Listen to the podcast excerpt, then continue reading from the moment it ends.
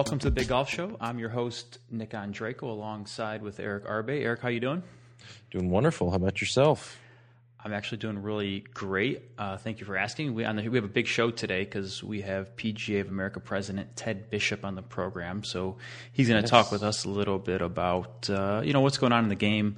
We're definitely going to try to pick his brain on what kind of technology he's using and uh, marketing techniques maybe, and just overall mentoring and business as it relates to golf. So uh, Ted, thanks for being on the show. I know that you're globetrotting and you got a trillion things on your plate, so thanks for making the time for us. Um, how are you doing today? Well, I'm doing good. Happy to uh, join you guys and uh, look forward to the next few minutes. Terrific. Well, Ted, for uh, for people listening that maybe don't know a whole lot about you or about your background, we'd love to just hear a little little bio about yourself and how you came to be um, basically the president of PGA of America right now. Well, you know, actually, my start in golf was somewhat unlikely. I didn't play as a kid, and I played basketball and baseball, and had to play a fall sport in Indiana to play basketball, so I played tennis and uh, actually I got a job working on a par three course in my hometown of Logansport, Indiana, between my junior and senior year in in high school. And I think I worked that entire summer and uh, never hit a golf ball. Liked it though, and I had always enjoyed watching golf on TV, even though I didn't play it. So, long story short, I worked five years at that uh, par three course, and uh, between my freshman and sophomore year at Purdue University, I changed my major to agronomy and turf management and uh, graduated with a, a degree in that major. And uh, the first job I got coming out of college was uh, at a small municipal course down in southern Indiana where I was the pro and the superintendent. And uh, they really kind of hired me first and foremost as a superintendent, but I was going to make my living doing the things that the golf pro did. So that was uh, kind of how I got into – the professional side of things, and I uh, decided in 1981 that I would go take my players test and I would try to get my uh, PGA of America membership, and I I did that, and, and I guess the the rest is history, so to speak. And today, uh, my facility here, the Legends Golf Club, is located about 25 minutes south of downtown Indianapolis. I've got uh, 45 Jim Fazio designed holes, uh, 27 championship holes, and also an 18 hole par 3. And the Indiana Golf Association, the Indiana PGA offices, and the Indiana Golf Hall of Fame are all located on site. Ted, how, how did you get? Would you always aspire to be PGA professional, or how did that come about? Getting involved at that level.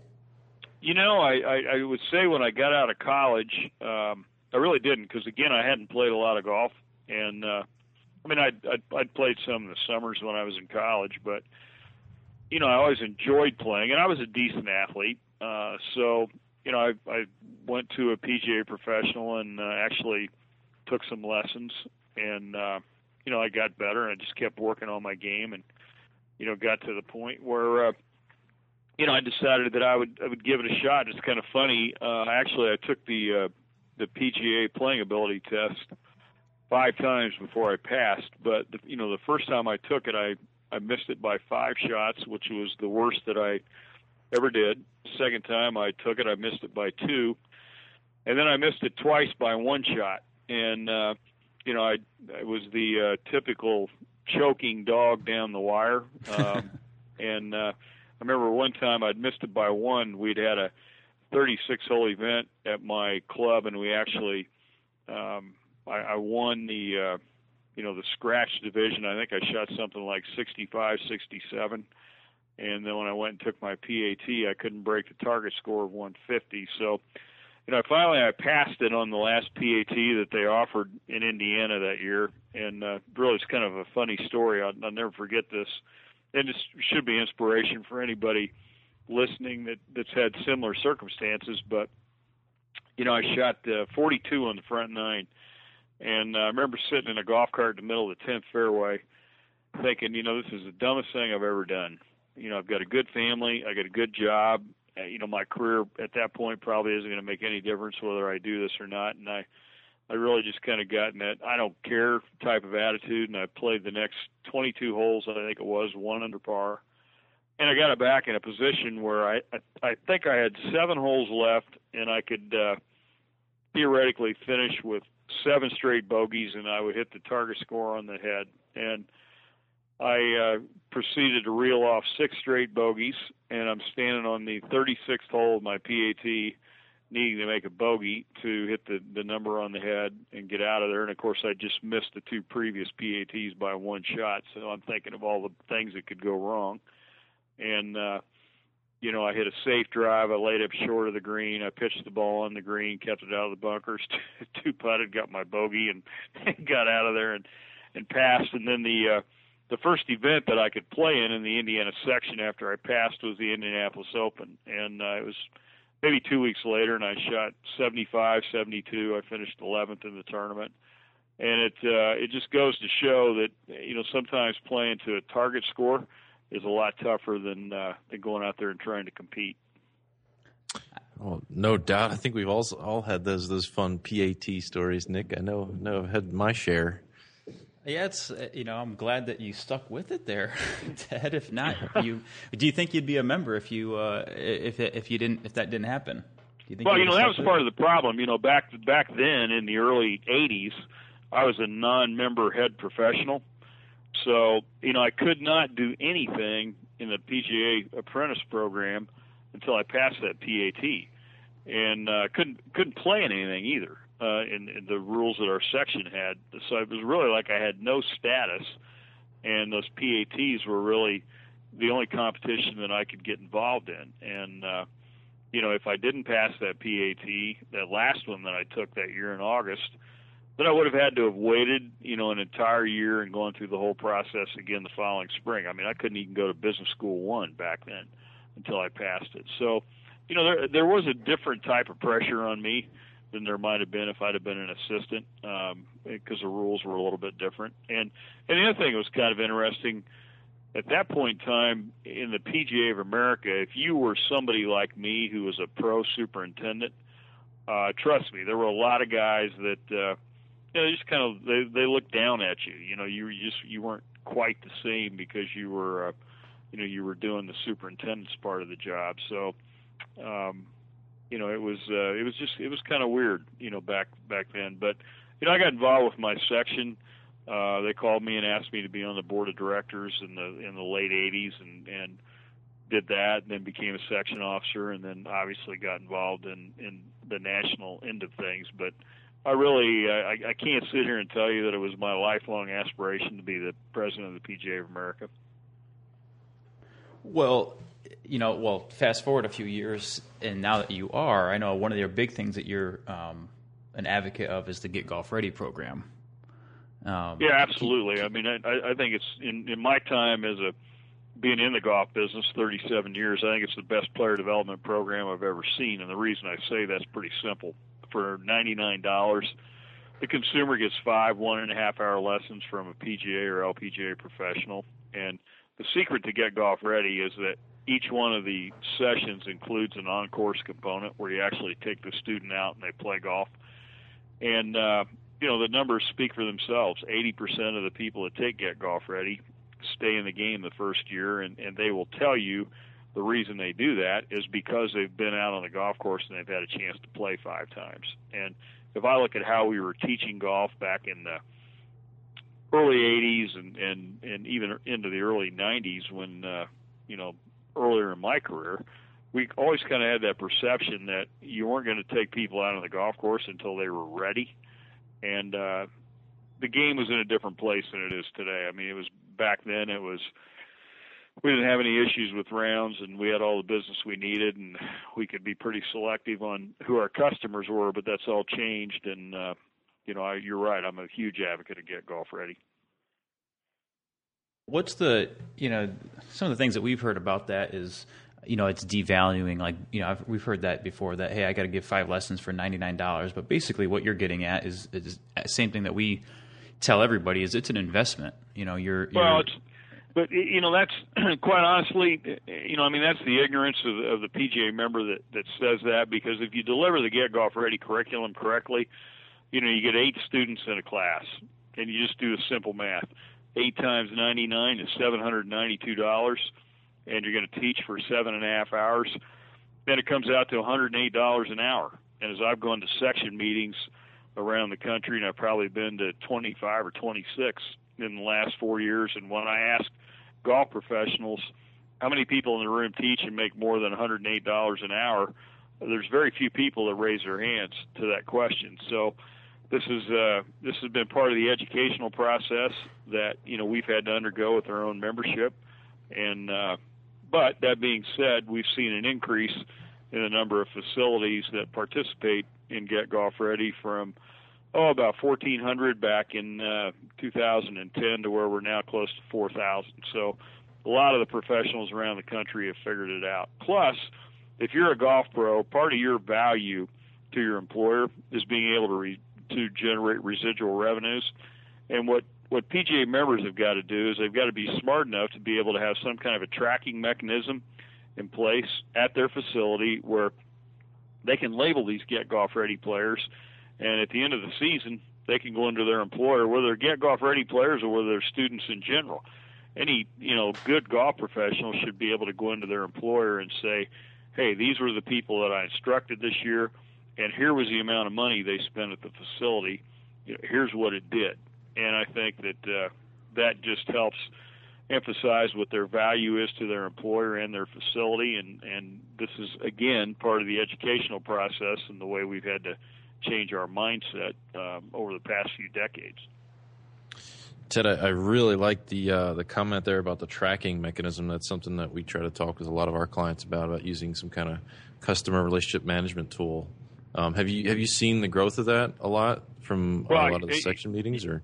Yeah, there's no question about it. I mean, that's been part of the message that we've tried to deliver to our professionals, particularly the last couple of years. And and uh, there's very few golf courses out there today. I mean, there's still some that don't have uh, some kind of an automated tee sheet or some kind of a POS system or some kind of a an electronic database.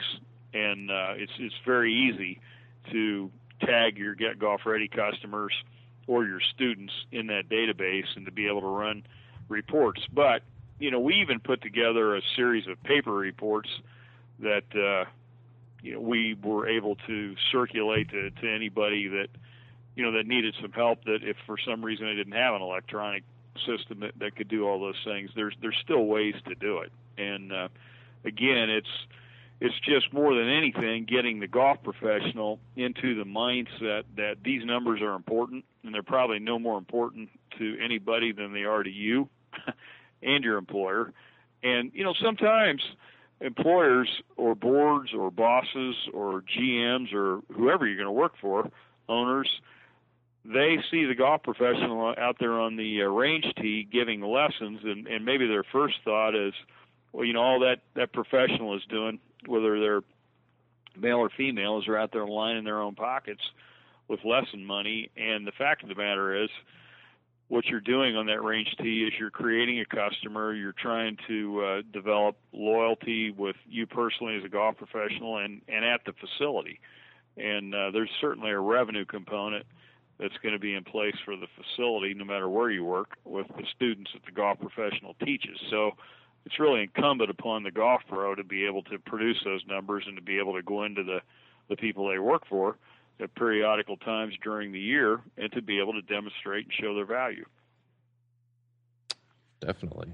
I like like the value added well, part. Eric, we talk about that all the time, though the education side of it. I feel like the golf, and I'm we definitely are not picking on our fellow professionals. I get accused of that every now and then, but we really want everyone to kind of elevate themselves a little bit so everyone makes money, everyone has fun, and everyone has a job. Um, it's, but it's, you know, do you, Eric, what do you think about the whole idea of, you know, hey, times have changed, whether it's social, whether it's improving your stuff, get doing stuff like get, get golf ready, getting them, you know, that whole education side of it.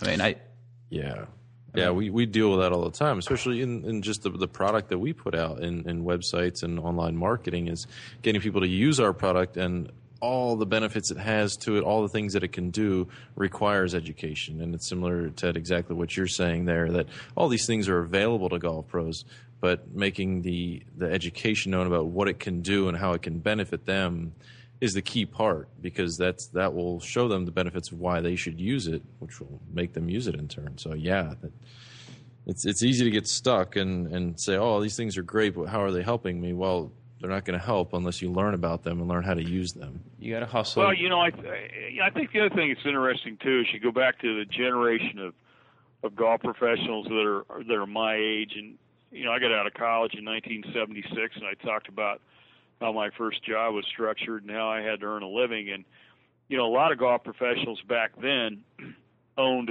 part or all the concessions, and as a result of that, you were pretty much forced to think like an entrepreneur and your ability to put food on your table, send your kids to college, whatever the situation might have been, depended upon uh, your entrepreneurial skills, and you developed them in in a hurry. And you know, we're kind of into a different generation of golf professionals.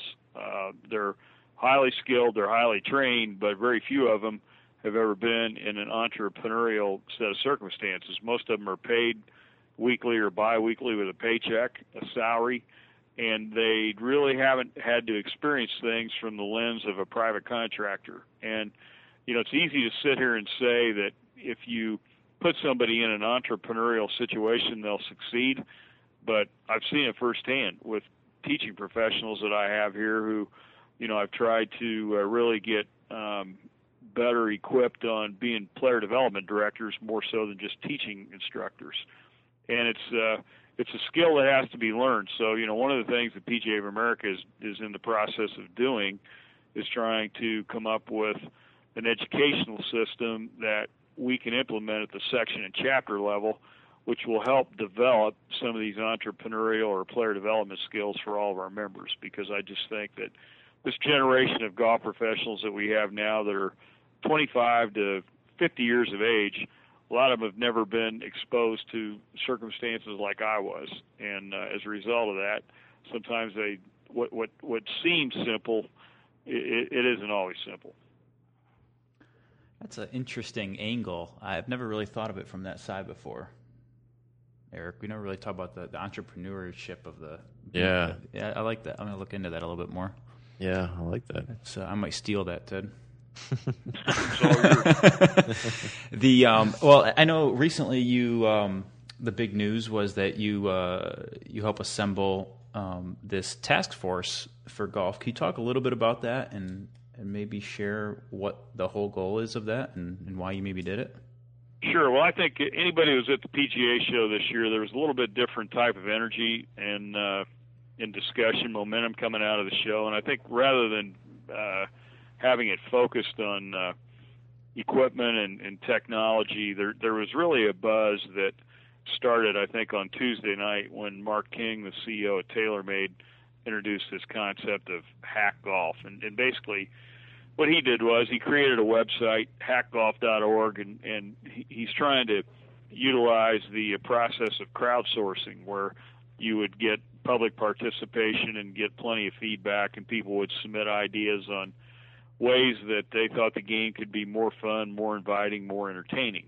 And uh, you know, I think that Mark kind of set the tone for the show, and we came out of it as uh, as a leadership group at the PGA of America, and just said, you know, we're every year we get in more and more of an urgent state with the game, and it's time that we really take some drastic measures. Uh, this is a sprint and a marathon and we need to do something that's going to make a tremendous difference right away. So we put together this task force, and, and you know, I guess our three goals with the task force were to first of all look at how can we redefine the golf experience. And if you talk to people that don't play the game, a lot of times they will tell you they just don't have time to go out and play even a nine hole round. And if if somebody wants to come to the course and they've got 30 or 90 minutes or 45 minutes to budget for recreational time, in most cases we don't have a product to give them in golf. So we need to develop a product that uh, is, is short of the uh, traditional round of golf. And we also need to look at some alternative methods of playing the sport that will introduce people to the game. And one of the really cool, innovative things that I saw at the show was this concept called foot golf. And it's basically combining soccer skills at a golf course where you play with a soccer ball to a 21 inch hole. And, you know, I'm going to put it in on my 18 hole par three course. I've booked two outings in the last week, and these are big outings. These are 360 player outings, and uh, they're fundraisers for local soccer clubs. And anybody can play soccer. But the thing that's intriguing to me is that the soccer people will tell you that they've been playing a, a version of foot golf in their soccer practices for years. But now to be able to go to a golf course and actually be able to play on a real course, play to a real hole, is a pretty exciting thing to them. But more importantly, to be able to take this soccer crowd, which is usually not a group of people that would frequent a golf course, and to get them to the golf course, to expose them to the environment, the surroundings, and everything we have, I have to believe that we can take a percentage of those soccer players and we can convert them into golfers. So it's almost the old bait and switch tactic where we got people at the course for for one reason, and uh, maybe we can get them involved in our game. And I think the third area that we need to to take a look at uh, immediately on this task force would be what I would call a, a relaxed set of guidelines. I hate to use the word rules because uh, people get jumpy when you start talking about bifurcation, but as we all know, there's a bunch of recreational players out there who don't have handicaps, who aren't playing by the rules, who really don't care about the rules, who are just interested in going out and having a good time, playing the game with their friends, being outside, enjoying the confines of the golf course. And we should be able to come up with a simpler, less um, detailed, stringent set of rules that would allow those people to go out and, and have fun, play faster, and enjoy the game more. Now, the whole goal would be able to take that group, which I would call golfers, and transition them into players someday. And the players would be the people that do have handicaps, that do compete locally in competitive events, that you know might go on to play at the elite level. So there's a lot of interesting things that this task force can do, and and uh, you know we felt it was important to, to involve people in the task force that were really outside the traditional part of golf. So, you know, we got Arlen Kantarian, who was with the United States Tennis Association, basically resurrected the sport of tennis when he was the CEO of the USTA. We've got Bode Miller, the most decorated uh, American skier, uh, who also happens to be a single digit handicapper for both the left and right side, who we feel can give us some in- insight as to what um, an extreme sport like snowboarding and skiing did together to help kind of resurrect, uh, you know, that part of, of, of that sport. And then we got Tom Dundon, who was uh, the creator and, part owner of the Top Golf Concept, which is a driving range on steroids, which took technology and a bunch of really cool things uh, to what would have been viewed by some as a traditional driving range experience and turned it into something totally different. Uh, it's it's it's the most incredible phenomena that I've seen in a long time, and Mark King will be part of this task force, and then we thought we needed a female perspective, so we've got Dottie Pepper and Ashley Mayo, who's in charge of the digital strategy for Golf Digest, and Ashley's 25 years old and one of the brightest minds in golf. And then we need a minority component, and we've got Damon Hack from the Golf Channel and Melvin Bullitt, who was a, a former player with the Indianapolis Colts, who got his start in golf um, at a Play Golf America Day here at my facility. So I think we've got a very diversified group, and uh, we've got a big job ahead of us, but we're anxious to dive in there. Well, one of those steps that you talked about was guidelines, and I know that you've been kind of a maverick uh, coming out uh, with the, the grandfather asking for the grandfathering of the of the anchoring uh, rule the USGA has. What uh, was that part of? Is this on the same? Am I in the same kind of uh, in the same realm here? Is that why you're trying to initiate kind of different rules for this, those amateurs, or? Well, I think uh, I, they they could be indirectly, you know, tied in. I mean, obviously, you know, uh, Commissioner Finchem and I got shot down in our efforts, you know, for a grandfather period with the anchored putting stroke. But I just think that uh, I, I would give you maybe three examples, and these things are already going on with a lot of players anyway. But what's what's wrong with uh, if if somebody hits the ball out of bounds uh, instead of taking stroke and distance, and these are people that are not posting scores for handicap. These are people that are again are not playing competitively. I'm not advocating that I'd run my Saturday morning men's club this way, but uh, you know, go up there. You know, take a drop where your ball went out of bounds. Instead of looking for your ball for five minutes, you only got two minutes to look for it, and just keep playing. And instead of using equitable stroke control, where if you're a 34 index and the maximum that you can take on any hole you play is a nine, make the maximum you can take on a hole a double or triple bogey, and just keep moving. If your ball's in a divot, take it out of a divot, get a good lie, hit it. If you want to tamp down spike marks in your line, tamp them down. I mean, there's all kinds of things you can do that are being done now that would just be what I would call a fun set of rules, and uh, that would be rules that that foursome of guys that have played together for years who don't play in anything else could go out and play by and would probably speed their their round up and certainly their enjoyment. Interesting. So that's basically the the bifurcation, fancy word that's being passed around the industry. Yeah, and again, I, you know, I, I like the the term an alternative set of guidelines because I think if you talk to people who don't play golf, one of the reasons they'll say they don't play is because they think we have too many rules. They're intimidated by the structure of the game. So, you know, I think there's there's nothing wrong in this day and age with the society that we live in to have uh, just a, a more relaxed way to approach the game for the recreational players that are out there. Sure. Well, Ted, shifting focus just a hair. One of the fun parts, I guess, about being president of the PGA is you get your involvement in the Ryder Cup. Can can you talk a little bit about what you do? Give us a little insight, so people that wouldn't know, kind of some behind the scenes Ryder well, Cup stories. Yeah, sure. Uh, I mean, I was uh, was very involved with the selection of Tom Watson as a Ryder Cup captain. Um, you know, the president of the PGA of America really kind of takes the lead on presenting who they would like to see as the Ryder Cup captain during their term as president, and that can be done in a variety of different ways. But in, in my case, I just felt like that when we went to Scotland in uh, 2014, it'd be 21 years since we'd won a foreign Ryder Cup. Uh, so whatever we were doing wasn't working, and it was a time to look at, at doing something different. So given Tom Watson's playing record in Scotland, he won four Open Championships there, and he won two of his three senior British Opens in, in Scotland. Uh, he was also the last winning Ryder Cup captain that we've had on foreign soil in 1993 at the Belfry. Uh, he was a pretty obvious choice in, in my mind, and I was able to garner the support of my fellow PGA officers and our board of directors, and so we named Tom as our captain after the last Ryder Cup at, at Medinah. And uh, I think that uh, you know he's going to bring a whole different dimension to the Ryder Cup uh, than we've had in the in the last decade or so, and and I don't mean that in, in any disrespect at all to the prior captains we've had because they've all been good captains. I was very fortunate to be with the team uh, at Wales in 2010 when Corey Pavin was the captain, and certainly at, at Medinah in 12 when Davis Love was the captain, and those two guys did a fabulous job. And we all know the captain never hits a shot during Ryder Cup play, and and and those two guys put our team in a position to win, and they just didn't get the job done. But Tom's a whole different deal. Um, I mean, he's a golf icon. I think that the players respect him. He's a tough guy. He's all about winning. That's his main focus in the Ryder Cup. He's not going to worry about being everybody's friend. He's not going to let players tell him who they want to play with. Uh, you know, he'll do the pairings the way he thinks they should be done.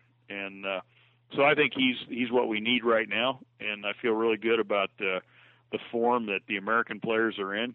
Uh, a lot of good young players up there at the top of the uh, Ryder Cup points right now, and it'll be interesting to see how things unfold as the summer goes on and the major championships start.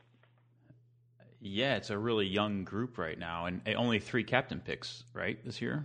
That... Yeah, it is. But I think the thing that people need to keep in mind when they look at those Ryder Cup standings every week, like right now, there's still oh about 58% of the Ryder Cup points that are out there up for grabs. And when we come to the PGA Championship with the purse increase that we put into play this year, the uh, the PGA will be the last official event that will determine who the nine players are that solidify spots on the Ryder Cup.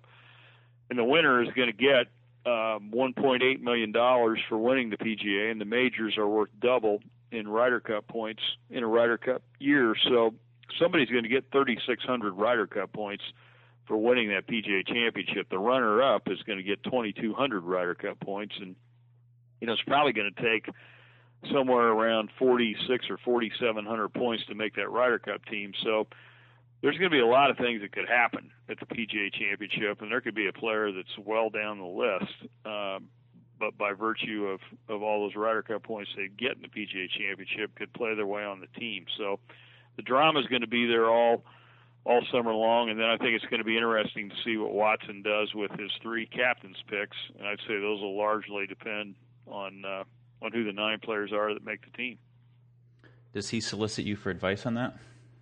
He's not going to ask me who uh, he thinks the players would be, but I, you know, I, I, the thing that I think is interesting about Tom, I mean, he's the oldest Ryder Cup captain that we've ever had.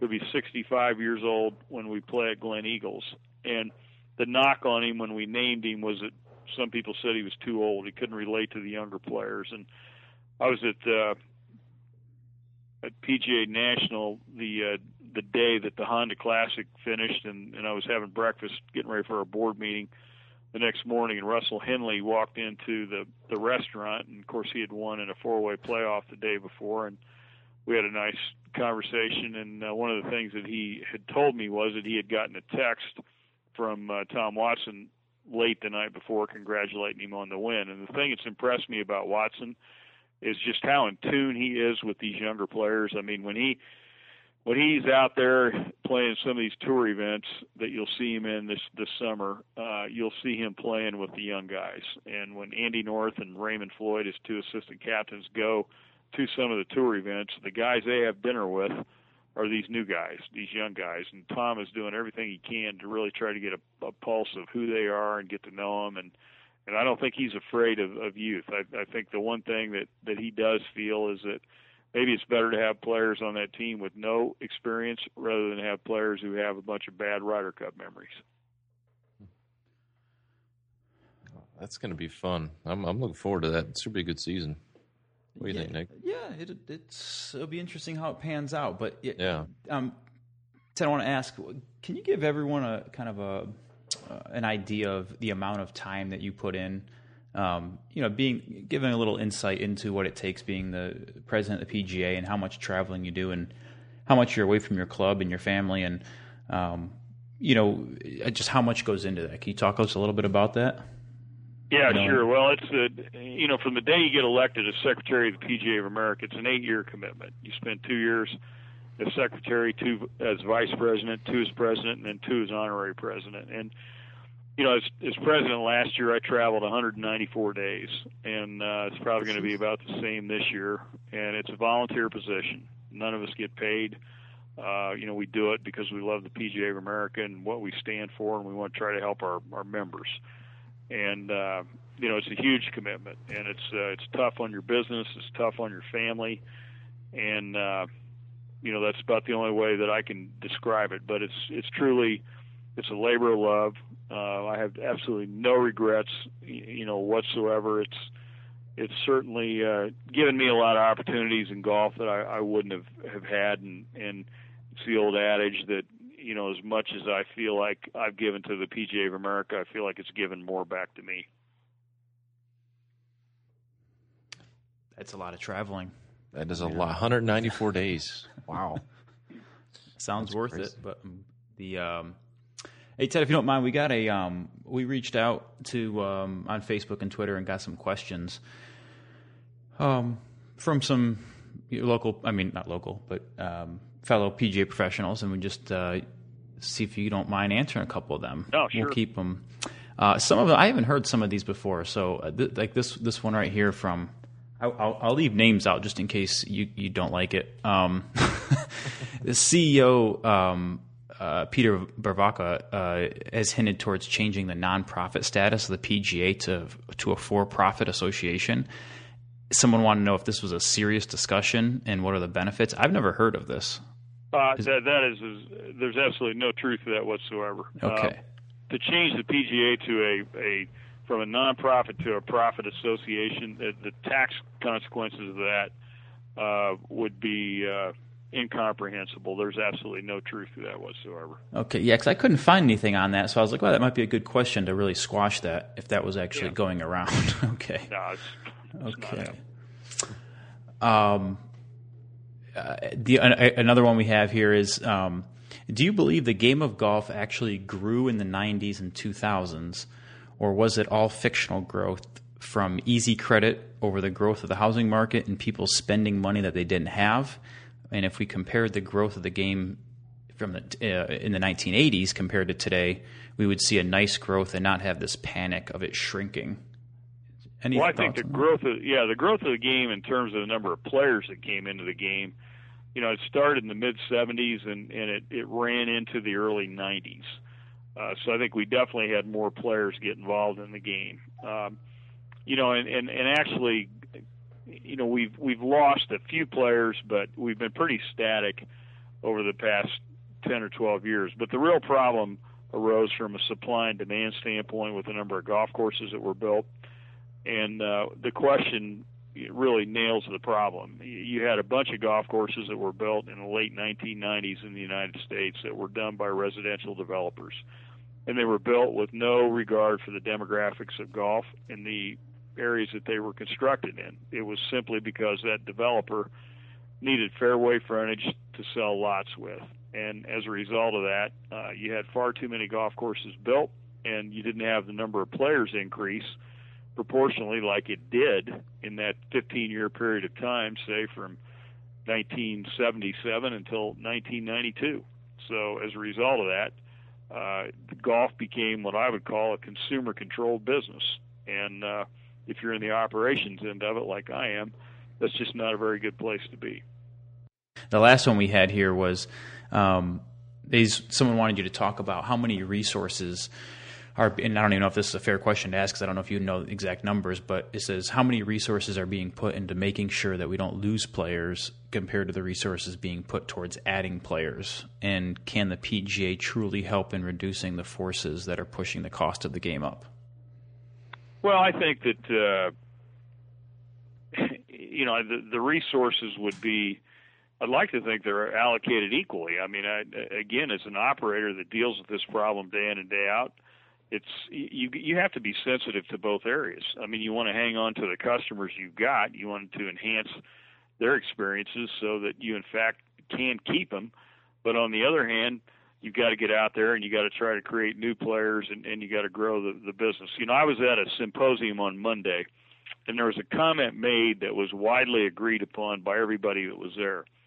And it was that this demographic of people who play the game that are 55 years of age and over, they really don't care about anything other than affordable golf and making sure that their golf is accessible. They don't want to see the golf courses crowded. They don't want to see more rounds played on the facilities that they play in because you know that might in in their minds impair their experience in in some way shape or form. Now, if you're an operator and you own a golf course and you're looking at okay, who's going to be playing my golf course in 10 years from now or 15 years from now or 20 years from now and those people aren't playing, it's a pretty scary thing because it's a proven fact that this group of people that are 18 to 35 years of age, um, there's a 35% less amount of their population that's involved in the sport than the generation in front of them. So I think that, you know, golfers by nature, to a degree, are selfish.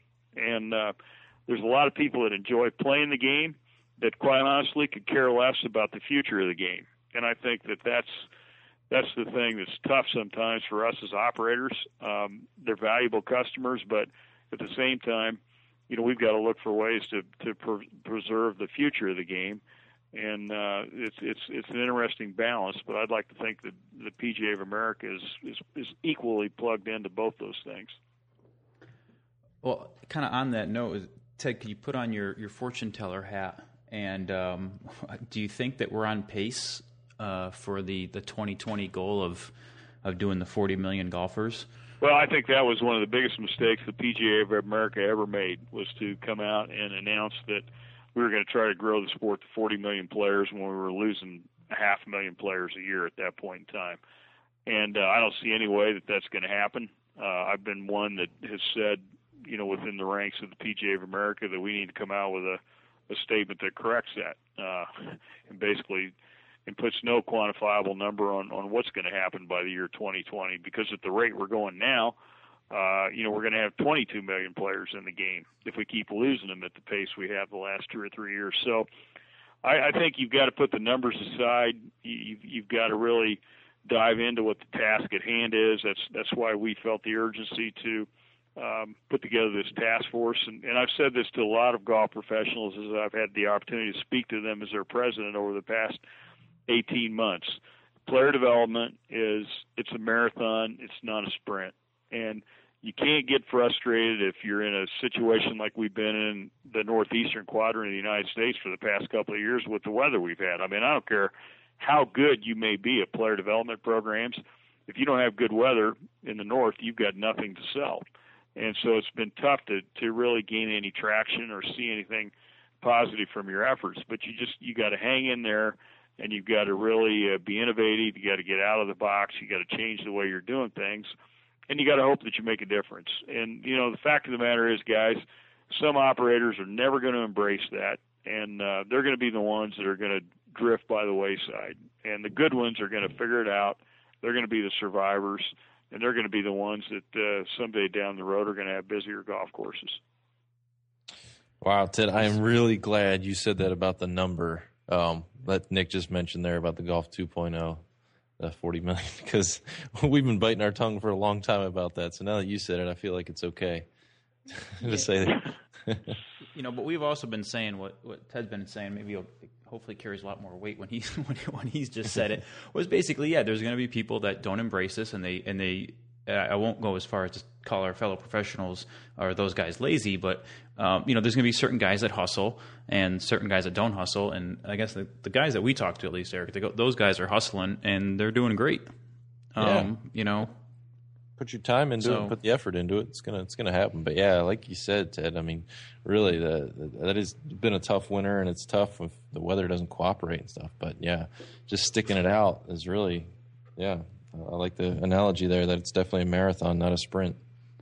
Well, and you know, you take a a, uh, a program like Get Golf Ready, and and you know, the the puzzling thing to me is, you know, when I sit here and I tell you guys that there's an 80% retention rate for the people that go through the five sessions, and yet only 38% of our PGA members are actively engaged in get in giving Get Golf Ready programs, and yet they can go out and they can deliver a program like this, and they can make $108 an hour teaching which is more than they normally would make. So it's a it's it's an interesting dilemma, uh, and, and it's one that I, I honestly I can't quite figure out. But um, but I think we're making inroads, and I think that there is a you know a good portion of our membership that's starting to figure it out, and that they're understanding that you just can't approach the sport the way that uh, that we once did because we're we're competing for a lot of different entertainment dollars and, and certainly recreational time. And uh, you know, with the technology age and social media, as you mentioned on two or three occasions, it's just too easy for people to get on a mobile device or an iPad or some other electronic device and uh, and do things that are entertaining. I mean, you, I mean, let's face it, you can go, you can play Pebble Beach online or you know through some type of a mobile device and uh, I mean, you can shoot 72 at Pebble Beach and, and maybe never have had a club in your hand. And you know that that's kind of a scary thought. Uh, you know, in terms of will that person ever play golf? Um, but you know, these are challenges that we face, but at least we know it, and, and I, I think the PGA of America's, you know, making the effort to try to do something to change it. So, Ted, what do you want to do when you're um, because I you got honorary president coming up, and then um, and then what's after that? What are you uh, what are you going to jump? Well, you know, into? I just like to uh, I like to play more golf. Um, you know, I think last year with my travel schedule, I only had a chance to play my course eight times. Uh, you know, I, I probably played forty or fifty rounds of golf, and most of it was on the road. But you know, I've got a seven-year-old grandson that's uh, you know he's a member of our PGA Junior League team here at the Legends, and uh, I've got a three-year-old granddaughter and uh, you know I look forward to uh, getting both of them involved in the game, just like I did my two girls when they were little. Nice, and and Ted, uh, along that same line of future forward statements, um, and is there uh, any insights you can share uh, with us as to what's next for the task force? Any uh, secrets you can divulge? Well, I think the first thing that's going to be next will be uh, will be our first meeting, which we're going to hopefully have here in the next 30 days. And uh, you know, we're we're encouraging anybody that's that's got any ideas, any serious thoughts, to go to hackgolf.org, and you can submit those ideas through hack golf, and they'll filter down to our task force. And I think that's the other exciting part of this is that basically this movement, as I would call it, is open to anybody that's either in golf or out of golf, and uh, it's it's probably the most unique set of circumstances where you can communicate directly with people who are going to make decisions on the future of the game. So we'd love to get as many people involved in this as we possibly can. So you can spread that word. Beautiful. We will put that link on uh, on the biggolfshow.com when we when we post your podcast here um, to make sure that people can easily get there. Ted, I appreciate you coming on. I know that um, you're super busy. That's a lot of traveling, much more than I'm glad it's glad it's not me. I'm glad that's I'm, I'm uh, we appreciate the time coming on, and really appreciate uh, he said making uh, being being candid with us, and, and uh, hopefully uh, motivating some some fellow professionals to get get involved with some of these programs, especially like Get Golf Ready, and and get involved with this task force and, and express their opinions. Well, I appreciate it, and I appreciate everything you guys are doing to uh, not only promote the game, but hopefully uh, instill some enthusiasm in our fellow professionals. Absolutely. Thank you. Thank you. Eric. All right, Nick. Yeah. Eric, where else can people find us real quick? People can find us on the web, thebiggolfshow.com. Uh, you can find us on Twitter at The Big Golf Show, or you can open up, open up your iOS device, your iPad or your iPhone, and go to the Podcasts app, type in The Big Golf Show, or just go to iTunes on your computer and uh, go to Podcasts and search for The Big Golf Show. Cool. Thanks, Ted, for joining us, and Eric, we'll um, we'll do this again soon. Yes, All right, sir. Thanks a lot. Thanks, guys. Take care. I appreciate it. Thank you. Uh-huh.